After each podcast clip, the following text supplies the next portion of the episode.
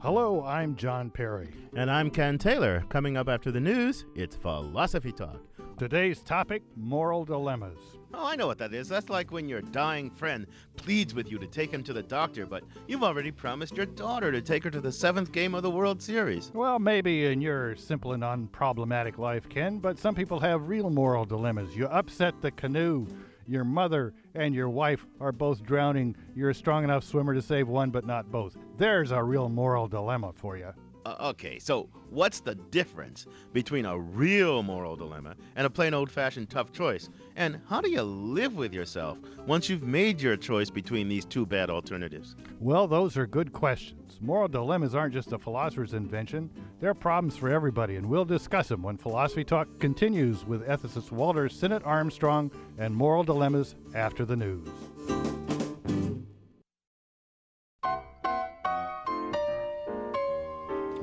Welcome to Philosophy Talk, the program that questions everything. Except your intelligence. I'm Ken Taylor. And I'm John Perry. I'm coming to you from the studios of KALW, the little station that can in San Francisco.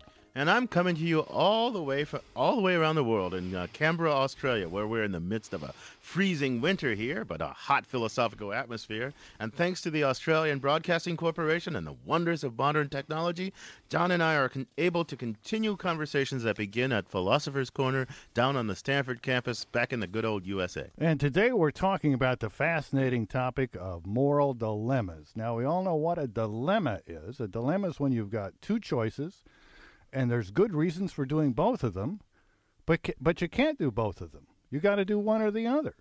So you've got a dilemma. Those are the horns of the dilemma, the two choices, and you sometimes get impaled on them. That is, it's painful to have a dilemma because you Yeah. can't do both things you should do. But what's special about a moral dilemma, Ken? Well, what what's special about a moral dilemma is the moral part of it. That the that the choices are both morally compelling. Maybe you have really good reason, perhaps overwhelmingly good reasons to do each thing.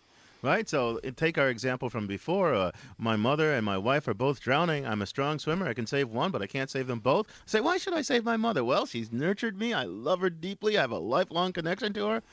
That seems like a very good reason to save her. Why should I save my wife? Well, she's my partner in life. She's the mother of my children. We've been together. We have all this history. Uh, gee, that seems like a very good reason to save my wife. Whichever I do, I, I honor one thing, but I dishonor the other thing, and they both deserve honoring. Yeah, but but if I was a if I were a utilitarian, wouldn't I say, but look, look, Ken, it's it's not really a dilemma. Your mother is presumably much older than your wife and has fewer years left. Uh, your your wife has more years left, so you will contribute more to human happiness by rescuing your wife than your mother. So Yeah. it's not really a dilemma. Yeah, that's what the utilitarian would say, and Kantians would say something similar. You know, there's just one overriding moral principle, and do that thing that that one overriding moral principle is going to do. But that's that's just because they think there's only one source of value. My my relation to my wife and my relation to my mother, they're competing sources of values, and one can't trump the other. I think the Kantian and the utilitarian are just are just mixed up. And if you look at real life, John, you see that moral dilemmas really are real. We face them all the time, don't we? Yes, we do. As a matter of fact, you even read about them in the daily news. And with respect to one of the things you've been reading about in the daily news, our roving philosophical reporter Amy Standen files this report. One reporter is in jail today, and another says he will testify before a grand jury about who leaked the name of a CIA operative. A federal judge sent New York Times reporter Judith Miller to jail for refusing to name her source. Unless she decides to talk, Miller will be jailed. Miller hasn't said much about her decision, but it's probably safe to call it a moral one, based on what she'd say is a moral responsibility to her source. I think fundamentally most of us in journalism believe that you do have to protect a confidential source under almost any imaginable circumstance. This is Andrew O'Hehir, a reporter for Salon.com and a professor of journalism at NYU. All of us probably imagine exceptions. You know, somebody comes to you and tells you in confidence that they've just planted a bomb somewhere. I mean, that's an open and shut case, and I don't think, I don't think the most extreme First Amendment advocate would say that you have any obligation to keep that information secret. But short of something that alarming and that extreme, I think many of us feel that we do have an obligation to protect the source, and that that's why journalists, by and large, not unanimously, but by and large, are standing by Miller's decision. Of course, what Miller did is illegal, so what about her moral obligation to follow the law? Faced with two conflicting moral duties, which one do you choose?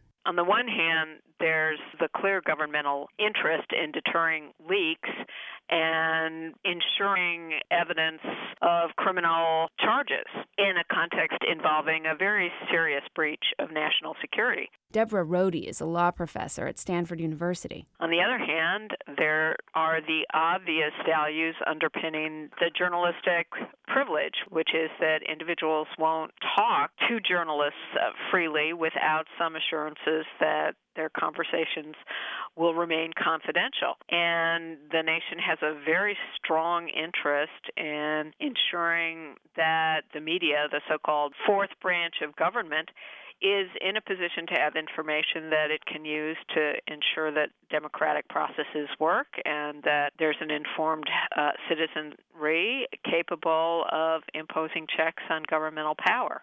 Okay, well, what about when the source is exactly the kind of high level government insider whose power needs to be checked?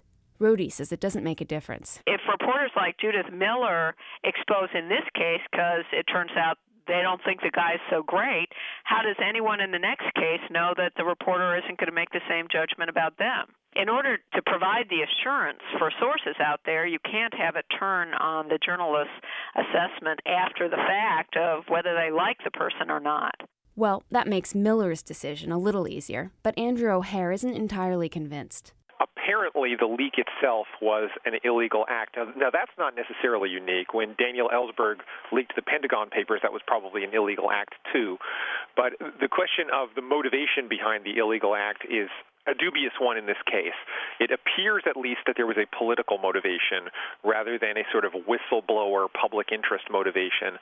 Uh, that's not something that the law deals with terribly well. The law isn't very good at differentiating right from wrong. It's good at differentiating legal conduct from illegal conduct. It's definitely not a slam dunk case. It was really the reporter's individual judgment as far as what the right thing to do was. For Philosophy Talk, this is Amy Standen. You can listen to the rest of this episode by purchasing it on iTunes Music. Or for unlimited listening, subscribe to our archive at philosophytalk.org.